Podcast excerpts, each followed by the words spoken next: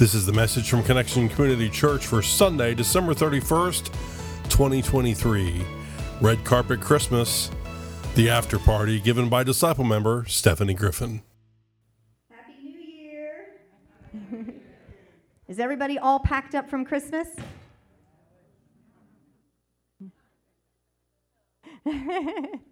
Many of us are still enjoying the lights, the festivities, the family gatherings. Our church is still decorated too.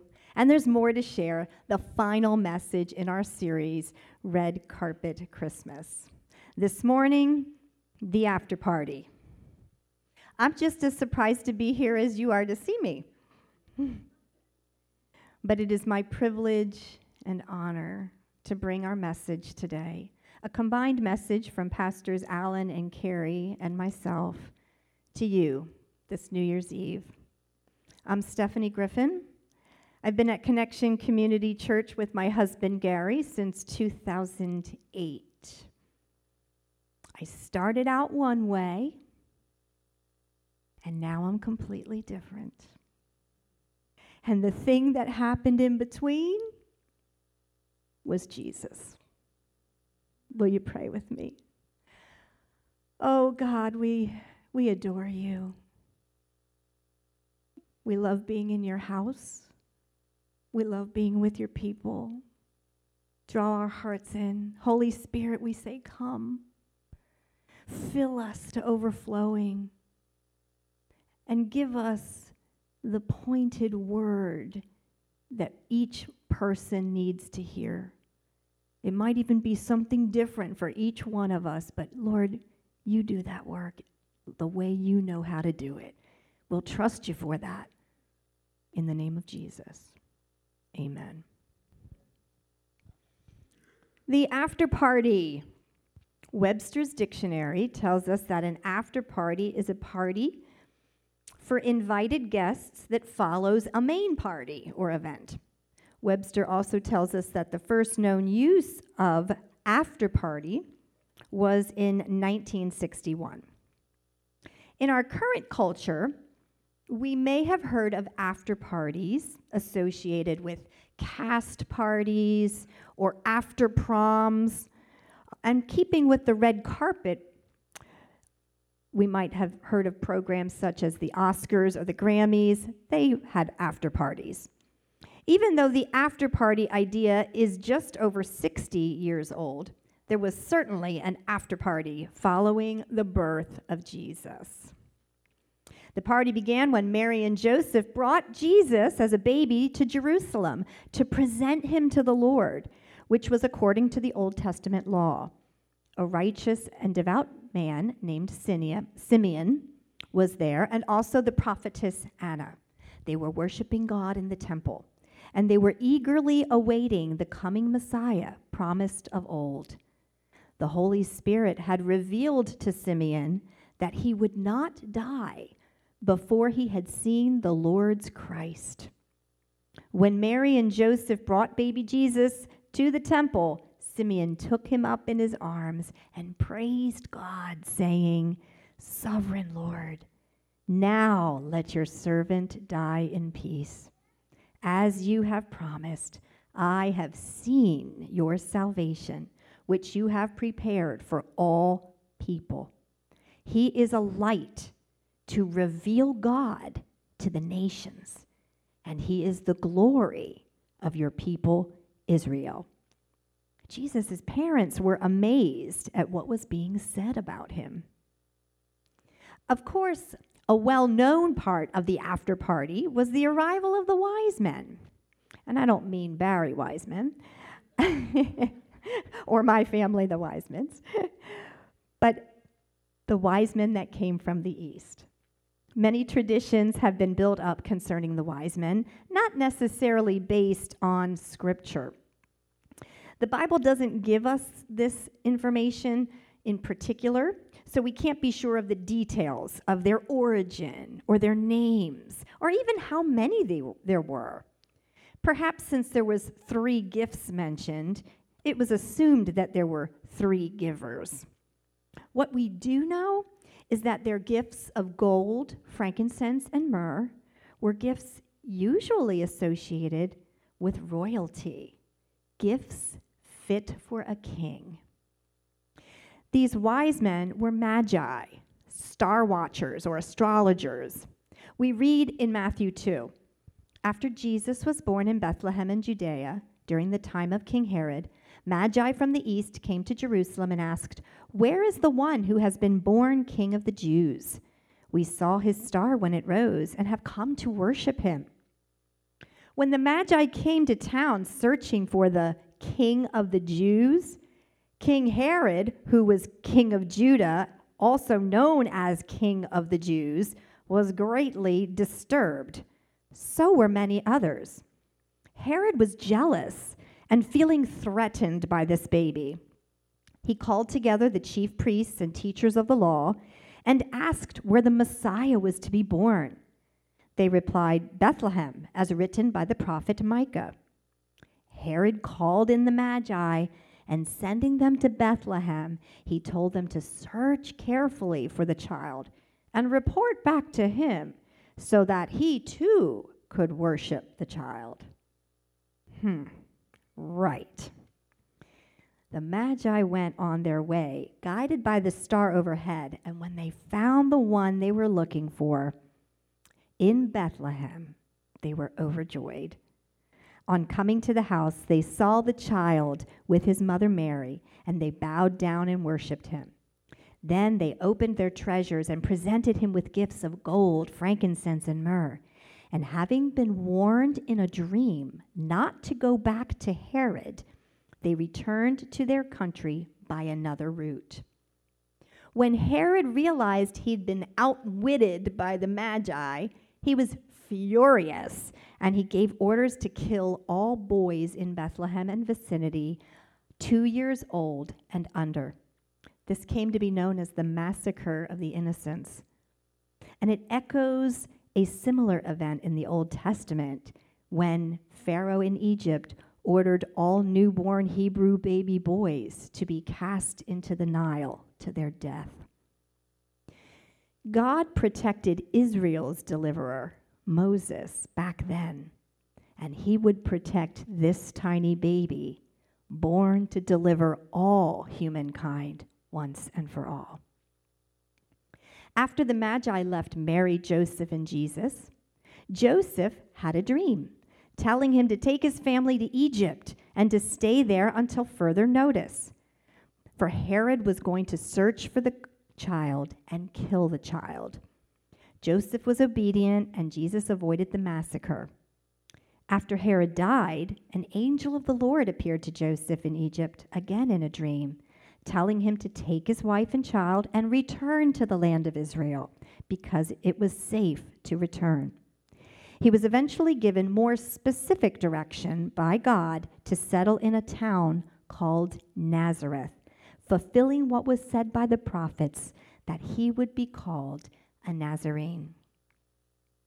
So Jesus grew up, and the after party continued, not just one night or a short period of time, but throughout his entire life.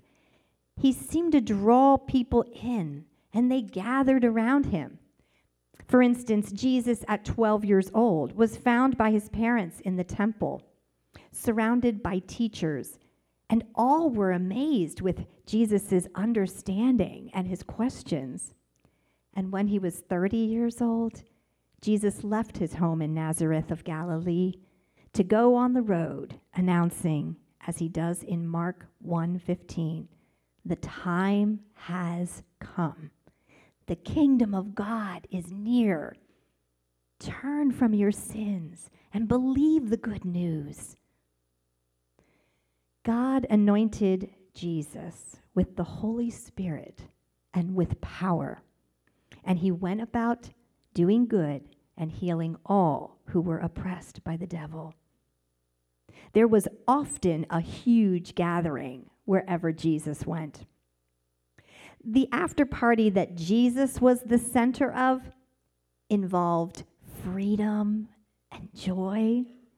It was one of grace and mercy, repentance and forgiveness, healing and deliverance, and most of all, love. People continue to come to Jesus down through history for the wholeness and peace and joy he brings, and that after party continues right on through today. Jesus desires each one of us to know him, to love him, to listen to him, and to follow him wholeheartedly. When we do, he begins his transformative work in our hearts and in our lives. God has set his affection on us. What we celebrate at Christmas, the birth of Christ, it's all a part of God's eternal plan to reclaim his people, to get his creation back. This ancient and profound book, God's holy word, the Bible, explains how the Father set a plan in motion to redeem us back after the fall, to get back what was lost in the Garden of Eden.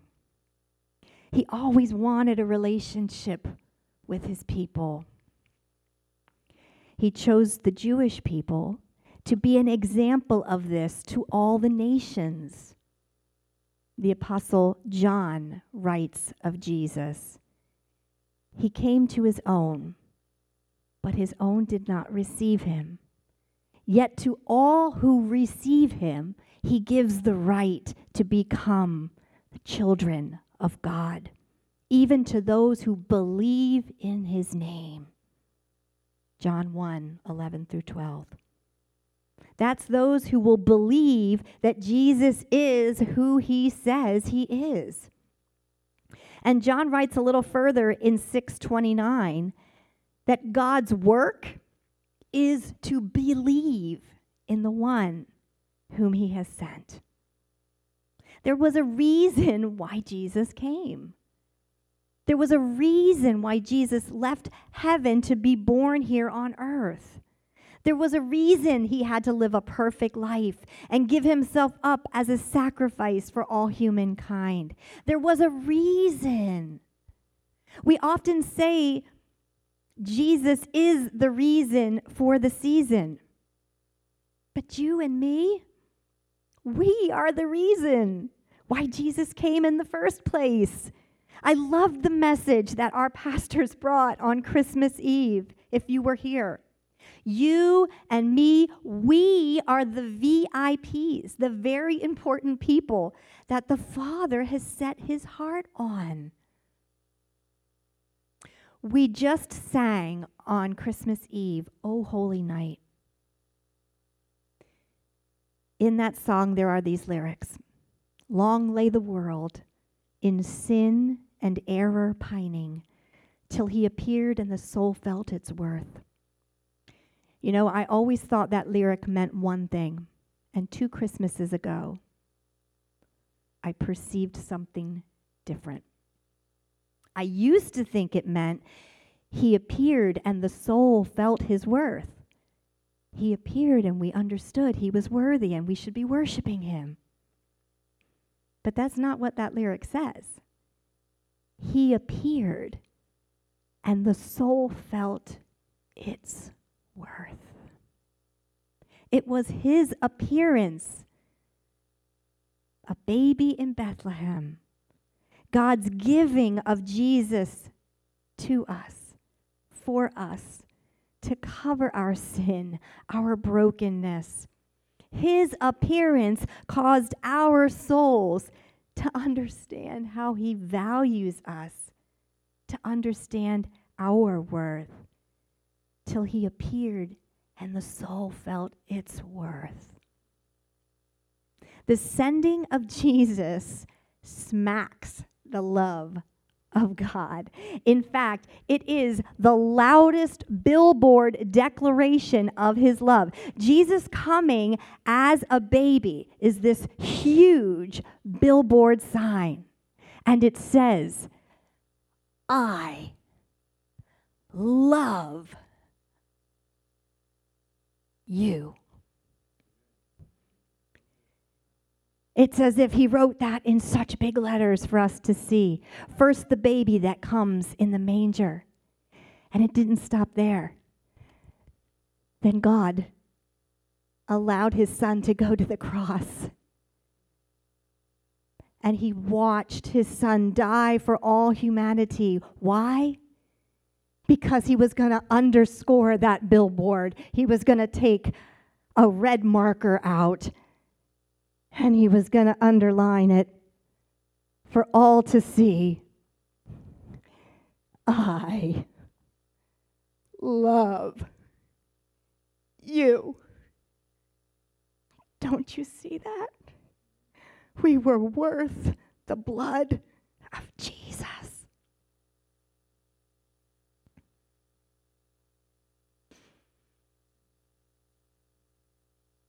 And God is going to finish what he started. Someone needs to hear that today. God is going to finish what he has started. Amen. Amen. Because this story doesn't end with a baby in a manger. This story doesn't end with a Savior on the cross. This story doesn't even end with the resurrection or the ascension or Jesus being at the right hand of the Father God Almighty. It doesn't end there. God is going to still bring it all around. This Bible says that he will come again in glory. Hallelujah. And he's going to judge the living and the dead, and his kingdom will have no end. Folks, he ain't done yet. Hallelujah. The promise of his return, the return of Christ, is like God taking out that marker again and putting up on that billboard 3 final exclamation points. I love you. Hallelujah. He is not done yet. He is going to finish what he started. And at that time, everything's going to be made right. Hallelujah. He's going to finish it. After Christ's return and final judgment, in which we find our blessed salvation in Christ alone, we read in Revelation, the last book of the Bible, "Then I saw a new heaven and a new earth. For the first heaven and the first earth had passed away, and there was no longer any sea. I saw the holy city, the new Jerusalem, coming down out of heaven from God, prepared as a bride, beautifully dressed for her husband. And I heard a loud voice from the throne saying, 'Look, God's dwelling place is now among the people, and he will dwell with them. They will be his people, and God himself will be with them and be their God. He will wipe every tear from their eyes. And there will be no more death or mourning or crying or pain, for the old order of things has passed away.'" We're talking about the after party to end all other after parties. I don't know about you, but I don't want to miss it. My prayer is that you don't want to miss it either. So back to the red carpet. You know, one thing about after parties, they often include lots of talk about the event that just occurred. If it was the Oscars or the Grammys, people at the after party would talk about, celebrate, maybe even disagree or argue about the final outcome. Each one of us here and online, within the sound of my voice, has the opportunity to consider what we think about these events, about this Jesus, about this baby in a manger, about this cross, about his kingdom, about his promises, about this billboard offering this great salvation. In Acts chapter 3, the Apostle Peter, having been filled with the Holy Spirit, addressed the people who had gathered with a similar consideration of what to think of this Jesus. He said to them, "Friends, I realize that what you and your leaders did to Jesus was done in ignorance. But God was fulfilling what all the prophets had foretold about the Messiah, that he must suffer these things. Now repent of your sins and turn to God so that your sins may be wiped away. Then times of refreshment will come from the presence of the Lord, and he will again send you Jesus, your appointed Messiah.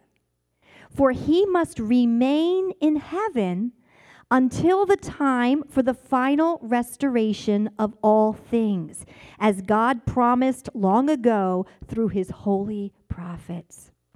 Moses said, 'The Lord your God will raise up for you a prophet like me from among your own people.' Listen carefully to everything he tells you."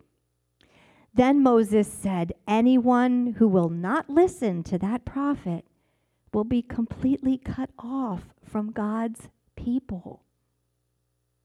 So here we have Moses speaking to us down through the centuries of old, and Peter explains that Moses is prophetically speaking of Jesus, saying that when he comes, listen carefully to everything he tells you.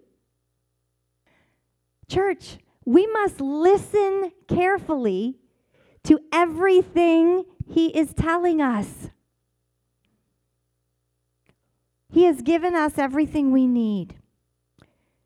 We must not change this truth in an attempt to be popular or relevant. No. We order our lives around its ancient truths. And we yield our hearts to be transformed by his. God is the same yesterday, today, and forever. We can read his word. We can invite his presence and his Holy Spirit to speak to us. And then we listen. And we can talk to him. That's what we call prayer. Talking to God, listening to God. Listening twice as much as we talk. I'm excited that in 2024, at Connection Community Church, it begins a year-long prayer focus, Adore in 24. The pastors will be telling us a little more about this in the days and weeks to come. But start the new year off by making prayer a priority. Pray for your families and neighbors. You can set your alarm to pray the Lord's Prayer together at noon. And begin to pray for those whom God has placed in your life. Listen carefully to what he says. Through the Bible, that would mean we have to pick it up and read it. Through prayer and even through others. God speaks to us through one another. Hey, in 2024, if you're not already in a small group, get in a small group. It's a great idea on how you can hear more of the Lord. There are a lot of ways at Connection Community Church to get connected to Jesus and the new life that he offers. And so the after party continues. What should we make of this Jesus? Is he your Savior? Is he your Lord? What about your family and friends? The good news of the kingdom is that everyone is invited. Unlike the elite parties of Hollywood's red carpet, where only the really important people get invited, no, God made sure no one was left off the invite list. For God so loved the world that he gave his one and only Son, that whoever believes in him shall not perish, but have eternal life. Whoever. It's open to everyone. The question is, are you going to accept his invitation? To respond, to invite him as Savior and Lord, and to follow him wholeheartedly. We're going to have one more song of worship. It'll be a time for you to reflect. Have you accepted his invitation? Maybe you've accepted his invitation as Savior. You want to go to that party. Have you accepted his invitation as Lord? Are you ready to lay down your way of doing things, realizing that his way is better? Are you ready to follow Jesus? It's a new year. We're going to close with this worship song. As the praise team is coming out, we're going to have a time of reflection. The steps will be open for prayer. You're welcome to come. Start the new year on your knees in prayer before the Lord. We're going to sing a song, Great Are You, Lord. Father, in the name of Jesus, I thank you. I thank you for the invitation. I thank you for the love that was spoken so clearly through the baby in the manger, through the cross,